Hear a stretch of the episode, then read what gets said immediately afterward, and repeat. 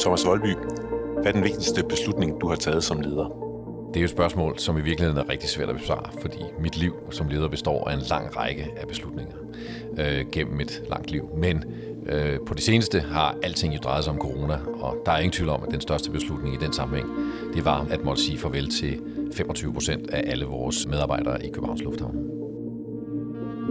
Du lytter til Ledelse med Vilje, en podcast fra lederstof.dk, hvor du møder nogle af Danmarks mest inspirerende og mest markante ledere til en samtale om deres livs vigtigste beslutninger.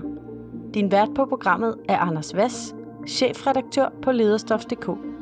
Dagens gæst er Thomas Voldby. Han er øverste direktør for Københavns Lufthavne. Han har en lang lederkarriere bag sig i AP Møller Mærsk, hvor han også i en periode var personlig assistent for Mærsk McKinney Møller. Thomas Voldby, du har en lang og imponerende karriere, men den kan også fortælles rigtig kort. Du har været øh, på to arbejdspladser i din øh, karriere. Først 27 år hos Mærsk, hvor du startede som elev og sluttede som direktør. Og øh, de sidste år siden 2011 i Københavns Lufthavne, hvor du er øverste direktør.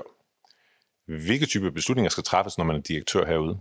Der er rigtig mange både store og små beslutninger, fordi det er en virksomhed, som øh, drejer sig om, hvad sker der de næste 30 sekunder, og det er også en virksomhed, som drejer sig om, hvad sker der de næste 30 år. Og vi skal faktisk kunne begge dele. Øh, det er en lille smule øh, usædvanligt i forhold til mange andre steder, jeg har været, det her med et enormt tryk på, hvad sker der lige nu, og så også et enormt tryk på, hvad er det for nogle investeringer, vi skal lave i dag, for at vores verden ser rigtig ud om 30 år. Så det er stort og småt, og det er meget bredt, øh, fordi vi laver så mange forskellige ting.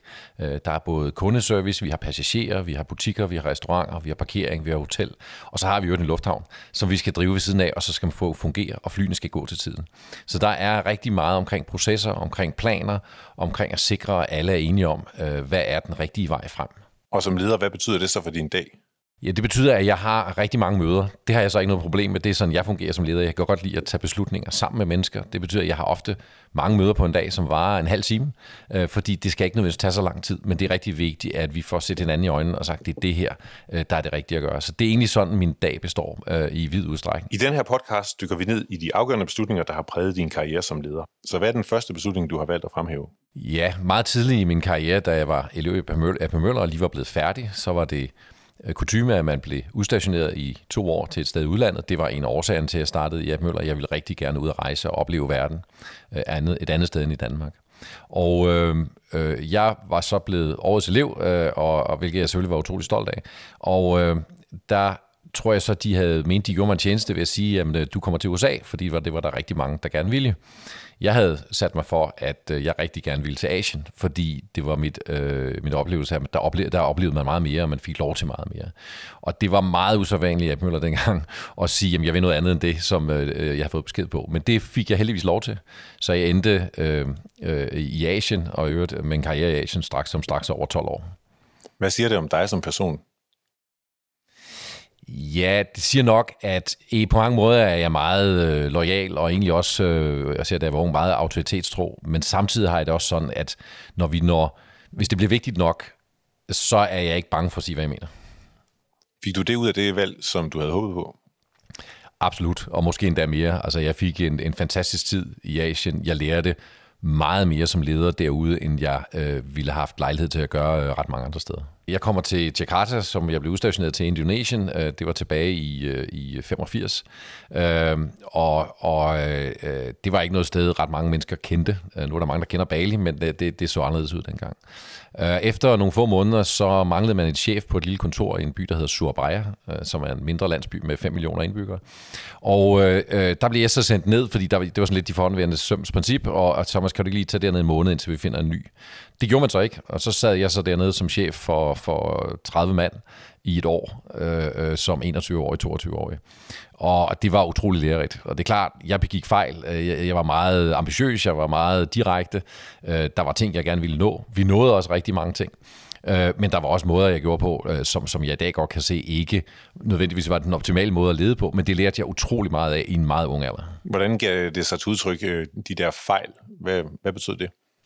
Jamen, det betød måske, at jeg ikke øh, talte motiverende nok øh, til folk, at jeg ikke øh, involverede dem nok i de beslutninger, der var, øh, at jeg var for hurtig måske til at agere. Der er jo mange ting i ledelse. Derude i Asien, på det tidspunkt i hvert fald, var det meget nemt at at være leder, for det var ligesom, at man sagde et eller andet, og så var det det, der skete. Men det betyder ikke, at det er det rigtige, og, og det lærer man jo efterhånden, når man også så har taget en beslutning og siger, hov, det, det var ikke nødvendigvis det rigtige resultat. Hvorfor det? Jamen, vi gjorde bare, hvad du sagde.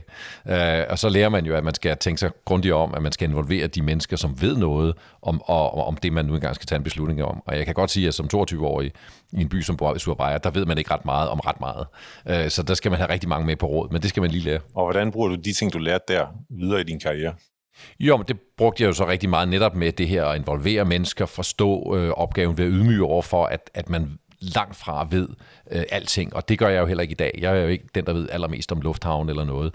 Øh, øh, så hele tiden at, at inddrage og sørge for, at vi får den bedst mulige beslutning inden for den tidsramme, der nu er til at tage den beslutning. Har du en, øh, en, en enkelt øh, oplevelse derfra, som du øh, i særlig grad har bragt øh, med videre? Ja, altså jeg kan huske en, en, en sen aften, øh, vi var nede på havnen, øh, hvor vi havde et skib inde, og, og der går så noget galt med, med, med kranen og en container, som vi er ved at, og laste, og, og alt går ligesom i stå, fordi vi kunne hverken få den her container ud af en af skibet, og så længe den sad der, hvor den gjorde, så kunne skibet ikke sejle. Øh, det er mange, mange tusind kroner i timen, som det drejer sig om. Så der var sådan lidt øh, panik på, og, og mest fordi jeg jo var repræsentant for rederiet, og, og, og, og den, den, den, der ligesom var chef, så kiggede alle på mig, inklusive kaptajnen, og sagde, hvad gør vi så? Og, og det lykkedes så med, med hiv og slæb ved, at, at vi fik fat i en anden kran og noget andet grej, grej og så videre. For den her container ud, den blev så reddet nærmest midt over, øh, og der væltede kaffe ud over det hele. Øh, øh, men, men det var en meget definerende op, øh, opgave i form af at tage lederskab, fordi det er lidt tilbage til det her med, hvad tid er der til at tage en beslutning? Det er jo godt ved, at vi havde, kunne have fundet en bedre beslutning, men det var der ikke tid til, at skibet skulle sejle og skulle nå et andet skib i Singapore. Øh, og, og der var det altså et spørgsmål om at stille sig op og tage lederskab, og literally øh, stille sig op på toppen af den her container og sige, nu gør vi sådan, sådan og sådan. Øh, og så, som sagt, så lykkedes det. Om det var den bedste måde, det lykkedes på, det ved jeg ikke, men det lykkedes inden for den tid, som var til for, at skibet skulle afsted. Øh, Thomas Holby, jeg har bedt dig om at tage en ting med, som har værdi for dig som leder. Kan du beskrive, hvad det er, du har? Jamen, jeg har taget mit pas med, og, og faktisk begge mine to pas, fordi jeg har to pas. Og det har jeg, fordi øh, det kan være nødvendigt at have et pas liggende til for eksempel en visumansøgning, mens man stadigvæk rejser med et andet pas, eller der er steder, man ikke kan rejse, fordi man har et stempel fra et sted, og så ikke kan komme ind et andet sted. Så det er rigtig praktisk at have to pas. Og de pas har du altid på dig? Dem har jeg altid liggende i min mappe, ja. Det har jeg haft faktisk siden dengang i Indonesien, fordi jeg har rejst så meget i mit liv, og jeg har boet som det, man kalder ekspat i 20 år i andre lande, og der er det bare utrolig praktisk altid at have sit pas. Hvor ofte har du brug for det? Jamen, jeg har jo øh, i det meste af mit liv brugt mit pas næsten en gang om ugen. Øh, øh, og ofte skal man jo også bruge det til noget andet, som ID, eller man skal skrive en ansøgning, en visumansøgning, eller et eller andet, og så har man brug for passet og dets informationer. Så jeg bruger det meget ofte. Hvad siger det om dig som menneske, at du vælger sådan noget som et pas? Jamen for mig står passet for mange ting. Det står først og fremmest for den enorme frihed, øh, vi som danskere har til at komme rundt i verden. Vi er jo et af de lande, som kan rejse til flest lande uden en visumansøgning. Og Øh, så det er en enorm frihed, og hele den frihed, og det, det er jo også en frihed, jeg sætter kæmpe stor pris på som person, at have min personlige frihed. Det, det, det spiller rigtig godt sammen, hvis man kan sige sådan. Det, det er et vigtigt symbol for mig. Øh, det her med oplevelserne, altså at vi kan komme ud i verden og opleve, det har været en, Øh, en kæmpe stor del af mit liv, øh, og, og bo i, jeg tror jeg boede i syv forskellige lande øh, øh, og arbejdet, øh, og få alle de oplevelser. Og for mig er passet egentlig symbolet på, at det er det, vi kan. Øh, så, så for mig er, er, betyder passet rigtig, rigtig meget. Når du rejser øh, med fly, møder du også øh, op øh, nede i øh, Terminal C, som os andre kører igennem den normale øh, procedure, eller Ja, det gør jeg faktisk, øh, fordi øh, reglerne er jo de samme for alle, og de regler gælder også for mig. Øh, og, og jeg kunne sikkert godt finde måder at, at, at snige mig an, på anden vej igennem, men jeg har for længe, længe siden taget en beslutning om, at, at det gør jeg ikke. Jeg følger de samme regler som alle andre.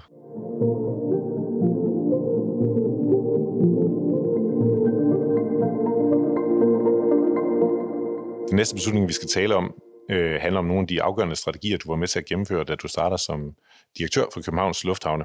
Hvad er det for en virksomhed, du overtager, og hvad er det, du har behov for at gøre som leder? Jeg kommer ind i en virksomhed, som jo har været en statsejet virksomhed, som er blevet overtaget af private aktører, øh, og som, som aldrig rigtig har fundet sig tilpas i den rolle. Øh, øh, der er mange holdninger til ejerskabet, øh, der er mange holdninger i virksomheden til, hvad er det rigtige at gøre i forskellige situationer.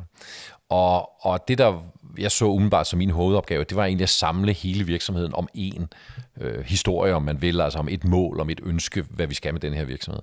Og det var ikke der, vi var. Øh, øh, øh der var også forskellige holdninger i virksomheden til, hvad var vigtigst. Var det vigtigste at, at, at sælge, sælge øh, øh mad og tøj i shoppingcenteret, eller var det at, at, at, at drive lufthavnen, hvis man kan sige, at få flyene op og ned? Og min holdning var jo, at det var egentlig lige vigtigt alt sammen, fordi øh, hvis vi ikke har flyene op og ned, ja, så har vi jo ingen øh, kunder eller passagerer, men hvis, øh, hvis vi heller ikke har et øh, shoppingcenter, ja, så kan vi ikke finansiere hele den udbygning af lufthavnen, som vi faktisk har foretaget. Så, så det er alt sammen lige vigtigt. At prøve at forstå det, øh, det tog mig egentlig rigtig lang tid. Det tog en måned, hvor jeg faktisk gik rundt i lufthavnen. Jeg lavede ikke ret meget på mit kontor. Jeg gik simpelthen fra afdeling til afdeling. Det er en meget stor matrikel, vi har herude. Så det tog næsten en måned, i hvert fald at bruge en halv dag ude i virksomheden og bare gå fra den ene ende til den anden og tale med alle mennesker og forstå, hvad deres holdninger var. Fordi vi er jo en utrolig sammensat virksomhed. Øh, og så gik vi så i gang med at sige, jamen, hvad er det, der skal samle den her virksomhed? Og, og, og blev enige om, at vi skulle have en ny strategi, eller vi skulle faktisk have en strategi, som, som alle forstod, og som, alle, som var åben for alle. Det var ikke et hemmeligt dokument, der stod inde på en hylde, men noget, som alle kunne se sig selv i. Øh, og det var så det arbejde, vi gik i gang med. En, en, en, en, en meget stor beslutning, kan man sige, men jo også en beslutning, som kommer af en lang række mindre observationer og beslutninger hen ad tiden. Hvis man skal fortælle, hvad den strategi så er i en sætning, hvad, hvad er strategien? Den, det overordnede navn, vi gav den, var det, vi på det tidspunkt kaldte World Class Hub. Det var egentlig vores vision. Øh, det var øh, øh, det, vi sagde, vi ville være. Nu, nu har vi ligesom taget et skridt videre, så vi har bygget videre på den. Men World Class Hop dengang bestod jo i, at vi skulle være verdensklasse i alt, hvad vi gjorde. Og, og det var faktisk vigtigt dengang. Det var en vigtig diskussion. Vi havde verdensklasse. Betød jo ikke nødvendigvis, at vi skulle være verdens bedste til alt. For det kan også blive meget kostbart, uden at man nødvendigvis får noget øh, øh retur fra kunderne. Men at vi skulle være verdensklasse på alt. Det vil sige, at vi skulle ligge sådan i top 1, 2, 3, 4, 5 stykker omkring alt, hvad vi laver. Altså effektivitet, øh, øh kosteffektivitet, men også punktlighed, Øh, kundetilfredshed, øh, ventetid security for eksempel osv. Altså der skulle vi ligge inde blandt de, de, de, de fem bedste i verden. Det var sådan set vores mål, og der nåede vi også til på en lang, lang række parametre. Øh, simpelthen ved at sige, at det var det, vi skulle. Og så få, øh, vi havde ni arbejdsspor, som vi arbejdede med. Det er lidt mange i en strategi, men som sagt, det er en meget sammensat virksomhed, så vi kunne ikke rigtig komme længere ned. Øh, øh, som vi så helt konkret giver og sagde, jamen det er de her ting, vi skal arbejde med, og det har så følgende actions. Og så samlede vi ledelsen jeg tror første gang, jeg samlede de 40 øverste ledere i virksomheden her, der, der havde de faktisk aldrig rigtig været sammen før, som en gruppe, øh, med en plan og en fortælling. Og det udløste en utrolig mængde energi, fordi det jeg også lærte, da jeg, da jeg kom ind i virksomheden, var, at det var en utrolig stolte og meget, meget dygtige mennesker, der er i den her virksomhed. Det er det stadigvæk.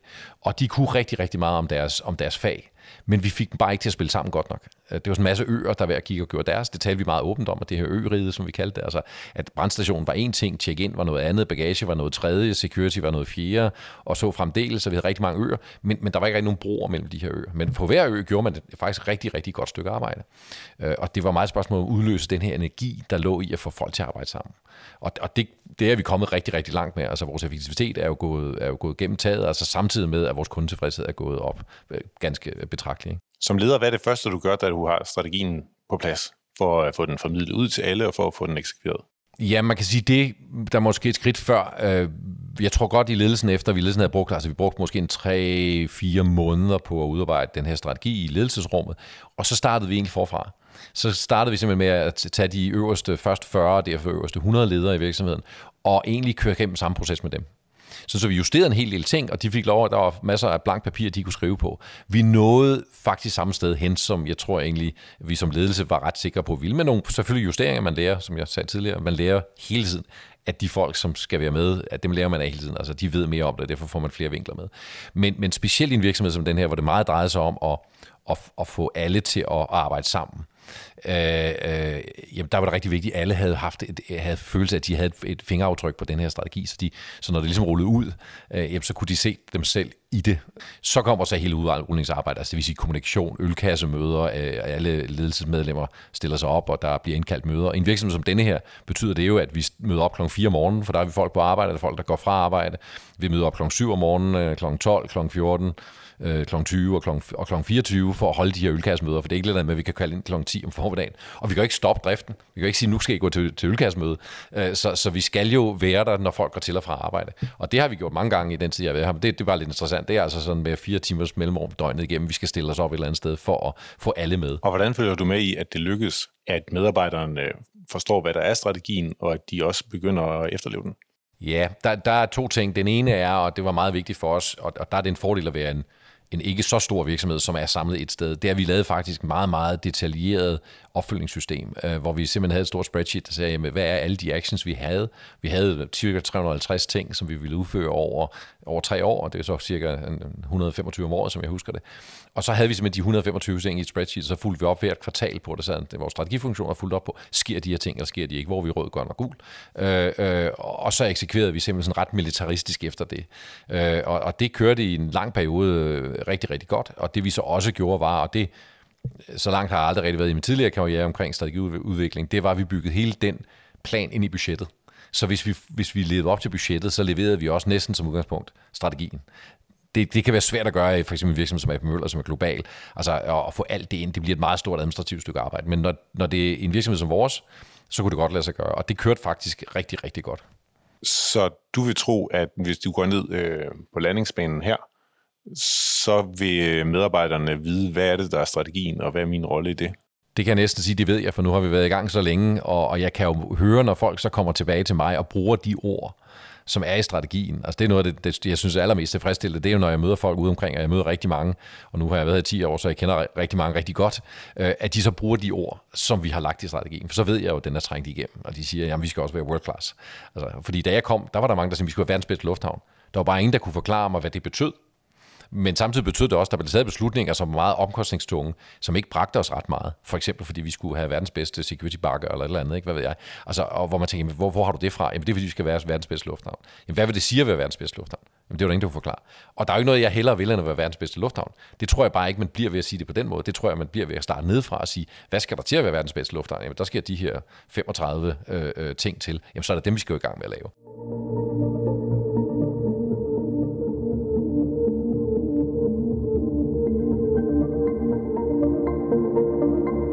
Thomas Voldby, vi sidder på dit øh, kontor i Københavns Lufthavne. Øh, kan du beskrive, øh, hvor det er, vi øh, er, og hvad det er, vi ser ud på? Ja, vi sidder jo øh, langs med det, der hedder Finger A, øh, øh som mange vil kende, øh, øh, som ligger, når man kommer ud af tax-free, så skal man gå til højre et, et stykke vej, øh, og kan se ud over banerne. Øh, og normalt er det jo en fantastisk udsigt, det er det også i dag, men, men nu er vi jo desværre midt i coronatiden, og det vil sige, det er cirka kun 20 procent af de fly, vi er vant til, som lettere lander derude. Og vi kan jo se, hvis vi kigger ud af vinduerne her, at der holder øh, massevis af fly, og alle dem, der holder stille derude, det er altså dem, der er langtidsparkeret, og som ikke flyver øh, på grund af corona. Og det er jo selvfølgelig utrolig trist. Du har været her i omkring ni år, da coronakrisen øh, rammer. Kan du fortælle, hvad der helt konkret skete? Ja, vi kunne jo se, at, at, øh, at, at den her krise, eller den her sygdom, som mange talte om, og så mange tænkte om, det, det, det kommer ikke til Europa. Der kunne vi jo begynde at se, og vi var nogle, nogle af de første, der så, begyndte at se konsekvenserne, at folk holdt op med at flyve øh, i, i dele af verden. Det påvirkede os øh, ret tidligt, og vi var ret tidligt ude at sige, at det her det kan blive rigtig seriøst. Vi vidste jo ikke så meget om det, og vi havde faktisk ikke forestillet os, at det ville blive så seriøst, som det så blev. Øh, men vi begyndte jo at ræbe sejlene, og jeg kan huske, at vi, øh, vi sad og talte om det en, en fredag, på et ledermøde, og, og så var jeg ude i tv, fordi jeg blev interviewet omkring det her en, en lørdag, og så sad vi simpelthen hele søndagen herinde og gik i gang med at lave øh, altså ledelsesteamet, og begyndte at sige, hvad, hvis det her bliver så gralt, som det kunne blive, hvad betyder det så egentlig for os? Så, så der sad vi en hel søndag, og det var noget, vi ikke havde planlagt, det var som sagt noget, vi blev enige om øh, fredag aften, at nu tager vi simpelthen hele søndagen ud, og så går vi i gang med at kigge på, hvad, hvad kan det her komme til at betyde, og hvad kræver det så af os? Og hvornår indser du, hvor slemt det er? Ja, det var jo så der i starten af marts, hvor, hvor, hvor, hvor vi kunne se, at det her det, det kommer til at sprede sig, og alle kommer til at lukke ned. Øh, øh, og, og der var vi så godt i gang. Altså, der havde vi simpelthen krisemøde hver morgen kl. 8, mødtes vi i vores krisekomité, som, som vi har sat op, og som fungerer, og som har et liv i sig selv. Øh, den havde vi aktiveret. Øh, og, og der mødtes vi simpelthen hver morgen øh, til en kort update på, hvad har vi gang i, hvad gør vi? Øh, og det er jo rigtig mange facetter, øh, øh der, der kommer i spil det, altså, at det her, altså alt fra politiske øh, myndighedsopgaver øh, til, til, hvad gør vi i driften, hvad gør vi fremadrettet, øh, hvad betyder det finansielt osv., alt det skal man igennem. Hvad er det for en ledelsesrolle, du har der? Ja, der er det klart, der bliver alting mere fokuseret. Altså, det er jo et spørgsmål om, øh, når krisen rammer, at sige, hvad er det så, vi ikke gør i en periode, og hvad er det, vi ikke bruger tid på lige nu, øh, og hvad er det for nogle ting, øh, som så bliver de allervigtigste lige nu. Og der, der er næsten kun en, som ligesom kan tage den beslutning, og det er chefen, og siger, men nu er det altså det her, det her, det vi ikke gør, og det er det her, det her, vi fokuserer på. Men det er klart, det gør jeg jo ikke alene. Det gør jeg øh, sammen med mit kriseråd, som siger, okay, hvad er det for nogle ting, vi kan skære fra? Hvad er det for nogle ting, vi kan stoppe, uden det har umiddelbart konsekvenser? Øh, og hvad er det så for nogle ting, der fylder for, at vi bliver en succes i den her situation? Fordi man kan jo også være en succes i en krise. Altså, man skal jo ikke sætte sig ned og græde, fordi der er en krise. Når den er udefra kommende, så er det for mig sådan, så er det en opgave, der skal løses på fuldstændig lige fod med alle andre opgaver. Altså også en, en vækststrategi er også en opgave, der skal løses. Det skal vi også være dygtige til. Men vi skal også være dygtige i en krise. Da statsministeren lukker Danmark ned den 11. marts, er du forberedt på, hvad der sker? Har I fået noget at vide på forhånd? Øh, det er klart, vi har jo, vi får ikke øh, direkte at vide, øh, men vi har jo et, øh, et, et tæt samarbejde med myndighederne øh, øh, omkring det her, omkring alle andre øh, ting af den karakter. Og derfor får vi jo ofte lidt at vide om, jamen, hvad kan vi forvente, der kommer, uden at vi får det fuldstændig specifikt. Og det gjorde vi så også i den her situation. Men, men klart, der var ikke mange, der vidste øh, ret lang tid før præcis, hvad der var, der ville ske. Så hvilke beslutninger er det, I lige pludselig sidder med der? Jamen, den situation var vi egentlig forberedt på, fordi vi havde jo siddet øh, og haft krisekomiteen øh, øh i gang i 14 dage på daværende tidspunkt, og, øh, og var forberedt på en række scenarier, øh, og var også forberedt på den her situation.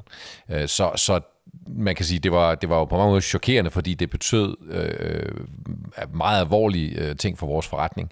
Men situationen var vi egentlig forberedt på. Altså, det var et af de scenarier, vi havde. Så, så vi gik egentlig bare i gang, hvis man kan sige det, med at eksekvere de planer, der lå for det scenarie. Og hvad var det for nogle planer? Jamen, øh, der lå planer for, hvad, hvad vil det sige, hvad sker der, hvis vi, hvis vi støder på folk med corona i lufthavnen? Øh, hvad betyder det for, at folk skal holde afstand? Hvad betyder det for øh, øh, afspritning? Hvad betyder det for, øh, for indtjekning? Øh, hvad betyder det for koordination med luftfartsselskaberne? Øh, øh, politiet, øh, paskontrollen, som vi jo arbejder tæt sammen med, øh, øh, hvordan skulle de agere osv. Så der var et kæmpe koordinationsarbejde. Øh, og der nedsatte vi så under vores krisekomité sådan en, en driftskomité, som tog sig af alle de her ting, det vil sige, der sad folk på tværs, en repræsentant fra alle de relevante afdelinger, på tværs af lufthavnen, og, og, og, og tog imod alle de her spørgsmål, og, og så lavede vi så en, en sådan taktisk strategi, hvis man kan kalde det, altså en taktik for, hvad er det for nogle ting, vi i hvert fald skal leve op til. Altså det er så det, som ledelsen siger, jamen det skal, vi skal beskytte sundheden som det første prioritet. Det, det ved alle. Så det er ikke pludselig et spørgsmål om, kan vi drive den mest effektive lufthavn, øh, hvad der normalt ville være øh, øh, øh, øh, et af de vigtigste prioriteter. Nu er det mere et spørgsmål om, kan vi drive den øh, sundhedsmæssigt sikreste lufthavn. Øh, det var så første prioriteten, og det fik alle så videre, så er det det, de agerer ud fra. Men I træffer jo også en, en række andre beslutninger i, i, i tiden efter, øh, som virker ret store. Der er fyring, og der er beslutninger om, at nogle, nogle landingsbaner skal lukke, og der skal stå parkeret af fly osv. Kan du fortælle mere om, hvad det er for nogle beslutninger, du træffer der? Det er det godt for os, at, at det er tæt på det værste scenarie, som, som, øh, som øh, er ved at udspille sig, så sker der rigtig mange ting. Og det er klart, det er jo en lille smule øh, som at sidde i en rutibane. Den kører bare mest nedad. Øh, øh, og, og, og en af de allervigtigste ting, og en af de allerførste spørgsmål var jo, jamen, kan vi overhovedet overleve det her finansielt? Under finanskrisen, der faldt passagerantallet maksimum øh, med 19 procent. Det var det laveste, man nåede ned på. Vi faldt jo med 95 procent i løbet af 14 dage. Og det vil sige, at vores indkomster stoppede jo simpelthen stort set. Og det er jo en rystende oplevelse, når man så samtidig har omkostninger for hundredvis af millioner hver eneste måned. Øh, og derfor var vores, en af vores første overvejelser, er, kan vi simpelthen overleve det her som virksomhed rent finansielt? Og, og faktum var, at, at hvis ikke vi gjorde noget, så ville vi sådan set løbe tør for penge en gang i midten af juni. Øh, øh, blandt andet fordi vi havde nogle lån, vi skulle betale tilbage. Så vores første greb, øh, et af de første greb ud over det med driften, øh, det var og sikre virksomheden finansielt, så har vi jo været ude at skaffe en kassekredit på 6 milliarder kroner øh, for at øh, bringe os igennem det. Og det er en, en meget hård og lang øvelse på, midt i en krise og skulle gå til bankerne og sige, at vi skal altså have en kassekredit på, på 6 milliarder. Vi har derudover lån for 8 milliarder, som vi jo også skulle have til at sige, at det er okay, at I optager nye lån, øh, og at, I, øh, at vi udskyder de regler, der gælder for de lån øh, samtidig. Så et, et kæmpe arbejde fra vores finansfolk for at få det her på plads, for at virksomheden overhovedet kunne overleve, altså for at vi kan betale lønninger og så videre. Så det var noget af det allerførste, og det, det er jo ikke noget, folk ser så meget, det er mere noget, der foregår måske bag, lidt bag øh, øh, scenen, øh, men, men utrolig vigtigt stykke arbejde, for at vi overhovedet kan komme videre med resten. Det fik vi så sikret relativt hurtigt i forhold til mange andre, altså vi havde den kassekredit, så vi kan sige, nu lever vi for lånte penge, hvilket ikke er så godt, men vi kan da leve. Og så gik vi jo så i gang med at sige, øh, som du nævnte her, jamen hvad er så det næste? Altså, hvad gør vi med driften? Hvordan får vi skruet blusset så langt ned som overhovedet muligt? Øh, og spare så mange penge som overhovedet muligt, mens vi samtidig dog kan drive en lufthavn, fordi vi har jo krav om, at vi skal åbne. Der var stadig folk, der rejste. Der var en meget vigtig ting, altså hele vores øh, luftfragtsdel, den begyndte jo faktisk at stige. Mange af de værnemidler, der kom øh, ind til Danmark, kom jo øh, med luftfragt, og der skulle være åben for det. Øh, så, så der var mange prioriteter, der skulle, der skulle, øh, der skulle øh, øh, ordnes på meget, meget kort tid. Hvad tænker du om din egen rolle som leder, den der skal gå forrest og træffe de beslutninger? Altså det er klart, at i den situation, der, der flytter, jeg kan godt lide at lede lidt bagfra, det vil sige, at folk får lov at, ud, at udfolde sig så meget, de overhovedet kan selv. I en situation som denne her, der bliver det lidt mere ledelse fra fronten, altså hvor man, hvor man uh, baseret på nogle korte uh, uh, diskussioner med sine nærmeste folk, siger, så er det den her vej, vi går, og så går ud ret tydeligt og siger, nu er det den her vej, vi går. Og så skal det gerne komme fra undertegnet, fordi alle skal forstå, at der er ikke nogen anden vej, der er kun den ene vej. Og så bliver det mere ledelse fra fronten, og lidt mere sådan, at man, lidt mere, øh, at man fortæller folk, end at man spørger dem. Øh, øh, og vi har lavet rigtig mange videoer, øh, øh, hvor jeg optræder i, i tre minutter gangen og siger, nu er det det her, vi gør, det er sådan her, det ser ud. Nu er det det her, vi gør, det er sådan her, det ser ud. Efterhånden, som krisen udviklede sig. Øh, så, og, så, og så er det et spørgsmål om kommandovejene meget øh, tæt øh, på kroppen. Altså, vi mødes hver morgen kl. 8, og det gjorde vi faktisk indtil for nogle få uger siden. Øh, øh, havde vi lige et touch base på den ene eller anden måde, øh, hvor vi siger, hvad er status, og hvad er der udstående ting, sådan så at vi hele tiden er på toppen af, at der ikke er andet, der falder mellem, øh, mellem øh, to stole. En af beslutningerne undervejs, det er, at I går ud og fyrer 25 procent af medarbejderne her i Københavns Lufthavne. Kan du fortælle om den proces? Da de mest umiddelbare og nødvendige krisebeslutninger er taget, så begynder man at kigge lidt frem. Og i det her tilfælde var lidt frem jo bare nogle få måneder at sige, hvis det her fortsætter, hvad skal der så til? Øh, og så igen, så arbejder vi med scenarier. Vi siger, vi ved ikke nødvendigvis, hvordan verden udvikler sig, men vi kan sige noget om, at hvis den udvikler sig på den ene måde, så gør vi det, og hvis den udvikler sig på en anden måde, så gør vi noget andet. Og da vi kunne se, at det her begyndte at vare længere tid, øh, og at vi jo, som vi stadig gør, lå på omkring selv en god øh, dag, lå på 20% af den normale omsætning, jamen så er det klart, så er der jo en masse af vores medarbejdere, som vi desværre ikke havde brug for. Og vi har også brug for at skære øh, øh, dramatisk i vores omkostninger, vores omkostninger Øh, til medarbejdere udgør cirka 65 procent af vores totale omkostninger. Og vi startede naturligvis med at skære så meget som overhovedet muligt i de eksterne omkostninger, altså ikke medarbejderomkostningerne. Og vi havde faktisk også et mål om at bevare så mange af vores arbejdspladser som muligt, fordi vi har rigtig mange vidensmedarbejdere, som vi helst ikke vil af med. Øh, men til slut var det jo tydeligt, at der var ikke nogen vej udenom, at hvis vi skulle have vores omkostninger ned og justere os bare nogenlunde til øh, kapacitetsmæssigt til den virkelighed, som vil komme til at møde os et godt stykke frem, jamen så, så skal vi skære i vores vores, øh, i vores medarbejdere. Og, og det laver vi så en plan for. Du har på det tidspunkt været der i, øh, her i ni år, du siger selv, du kender rigtig mange rigtig godt. Hvad gør det ved beslutningen? Der, der er to sider til sådan en beslutning. Øh, øh, der er svære beslutninger, og så er der øh, sørgelige beslutninger. Det her var ikke en svær beslutning øh, ledelsesmæssigt. Når man så på tallene, når man havde gjort alt det, man kunne på andre øh, parametre, jamen, så var der kun én vej frem. Det var fuldstændig tydeligt. Øh, det gør det ikke til en mindre følelsesmæssig sørgelig eller svær beslutning, men, men der prøver jeg altid at adskille. Altså, jeg kan jo ikke lade være med at tage beslutninger, fordi jeg synes, det er trist. Øh, vi skal tage de beslutninger, vi skal tage, og som er åbenlyst nødvendige.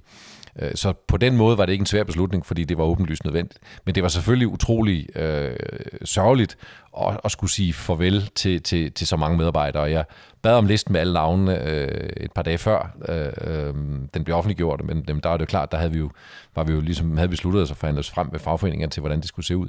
Og, og så rigtig mange navne på den liste, som jeg kendte godt, og tænkte, Nå, skal hun også gå, eller skal han også gå? Og det var selvfølgelig uh, utroligt trist. Altså det, det er jo, man kan næsten ikke sætte sig ind i, hvor hårdt det rammer utrolig mange mennesker, den, den beslutning, som vi tog, uh, og samtidig vide, at der, der er ikke nogen vej udenom os. I praksis, hvordan gør du det så, når der skal fyres så mange? Ja, det er der jo i Danmark en plan for, kan man sige. Vi har jo en, en samarbejdsaftale med fagforeningerne, som, som, som betyder, at, at der er en proces for, hvordan man, man vælger nogle kriterier. Så sidder lederne og, og, og, og og vælger de mennesker, der så lever op, følger de kriterier, og, og det er klart, at når man har, når det er 25 procent, vi taler om, så er det jo for det første et utroligt dybt sår ind i hele virksomheden, men det er jo også, øh, øh, jeg mener, vi har jo ikke 25 procent medarbejdere, vi gerne vil af med, altså så, så, det er jo folk, vi rigtig gerne har ville beholde alle sammen, og derfor er det utrolig svært at vælge. Øh, men det er jo derfor, man prøver at sætte nogle objektive kriterier op, der siger, hvad er det så øh, for at hjælpe lederne så meget som muligt, og de vælger så øh, øh de navne, og de bliver konsulteret med, med, med, med tillidsfolkene, og så bliver det en samlet liste, som vi så, så, som vi så går ud med.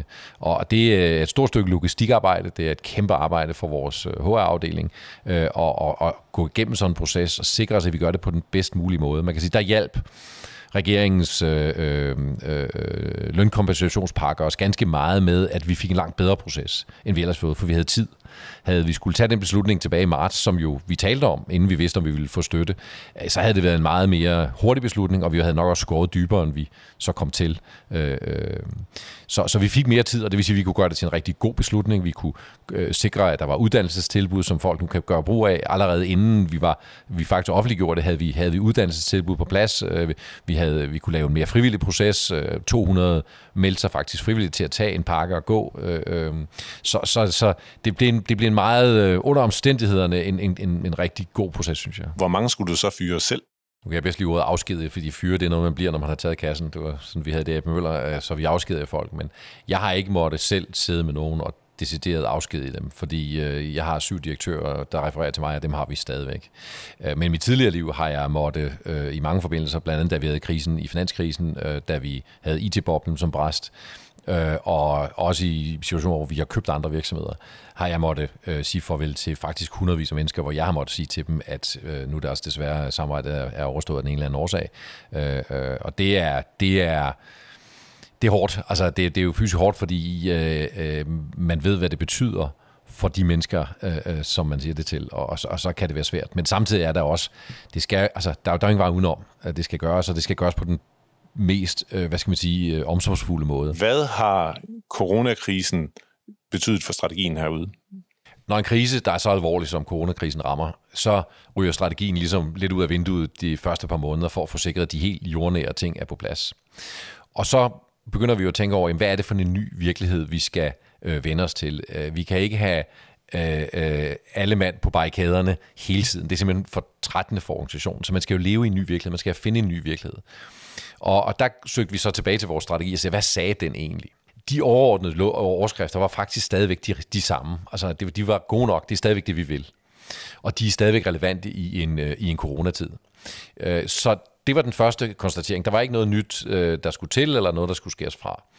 Men så er det klart, at udførelsen af den strategi kommer til at se helt anderledes ud. Vi har ingen penge at investere for. Det er klart, der lå penge til investeringer i det ene eller andet. Nu må vi ligesom klare os med det, vi har. Øh, øh, det var den ene ting. Der er også ting, vi kommer til at skrue ned for. Altså hele udviklingen af lufthavnen øh, er jo ikke relevant lige nu. Den er der jo for at skabe ekstra kapacitet, og det er jo ikke det, vi har brug for lige nu. Så den er jo sat på, på, på hold, kan man sige, i den udstrækning, det kan lade sig gøre. Også et, et kæmpe stykke arbejde i øvrigt. Og finde ud af, hvordan gør man det. Øh, stopper store projekter osv. Øh, øh, og så andre dele er der faktisk blevet skruet op for. Altså hele people-delen, som vi kalder det, altså med, med, med kompetencer osv., den er der faktisk blevet skruet op for, interessant nok. Øh, øh, hele kunderejsedelen er der også til en vis grad blevet skruet lidt op for, fordi vi skal rejse mere touchless, digitaliseringen bliver accelereret. Så, så, så, så, så, så finder vi altså ud af en, en, en stærkt øh, decimeret udgave af den samme strategi men på en form, der gør, at vi kan også meget hurtigt skrue op for bluset, øh, hvis vi er så heldige, at der kommer en vaccine, og folk begynder at rejse meget mere igen. Nu har vi så fået talt om nogle af de beslutninger, der har præget dit liv som leder, og hvilke beslutninger er det, du kommer til at skulle træffe i fremtiden? Jamen altså, øh, for virksomheden her er det jo et spørgsmål om at sige, et spørgsmål om at sige hvordan kommer vi tilbage øh, til, hvor vi var, eller i hvert fald noget, der ligner det. Og det bliver ikke den samme fremtid, som den, vi troede ville møde os for seks måneder siden. Det bliver en anden fremtid. Jeg tror, vi kommer til at leve med corona, eller i hvert fald konsekvenserne af det, lang tid ud i fremtiden, også selvom vi finder en vaccine. Øh, så der vil være ting, der er driftsmæssigt anderledes. Øh, jeg tror stadig, at vi skal eksekvere den strategi, som vi, som vi, øh, som vi lagde. Den skal vi tilbage til, men der vil være dele af den, som er irrelevant. Øh, så vi skal til at retænke øh, den strategi en gang til. Den, den er ikke så gammel, den var faktisk kun et år gammel, da corona ramte, og vi var ligesom midt i det. Øh, øh, men den kommer vi til at gentænke. Men det kommer der, der går seks måneder, før det er relevant i min, i min optik. Lige nu har vi en plan for, for de næste seks måneder, næsten uafhængig af, hvad det er for en scenarie, der rammer os. Og når vi så når dertil, jamen, så skal vi til at folde den strategi ud igen og sige, hvilke dele er relevant. Hvad er det for noget, der skal skrues op for? Øh, og, og hvad skal der eventuelt skrues ned for? Og forhåbentlig kommer det ikke til at tage ni år at komme tilbage til det samme niveau. Forhåbentlig er det noget, som vi kan gøre på måske to år. Øh, og den udvikling vil jeg rigtig gerne være med til. Men og selvfølgelig at tage den beslutning og sige, er jeg motiveret for at, at kaste mig ind i den opgave. Øh, det er jo noget, man lige skal tænke fem minutter over. Det har jeg også gjort.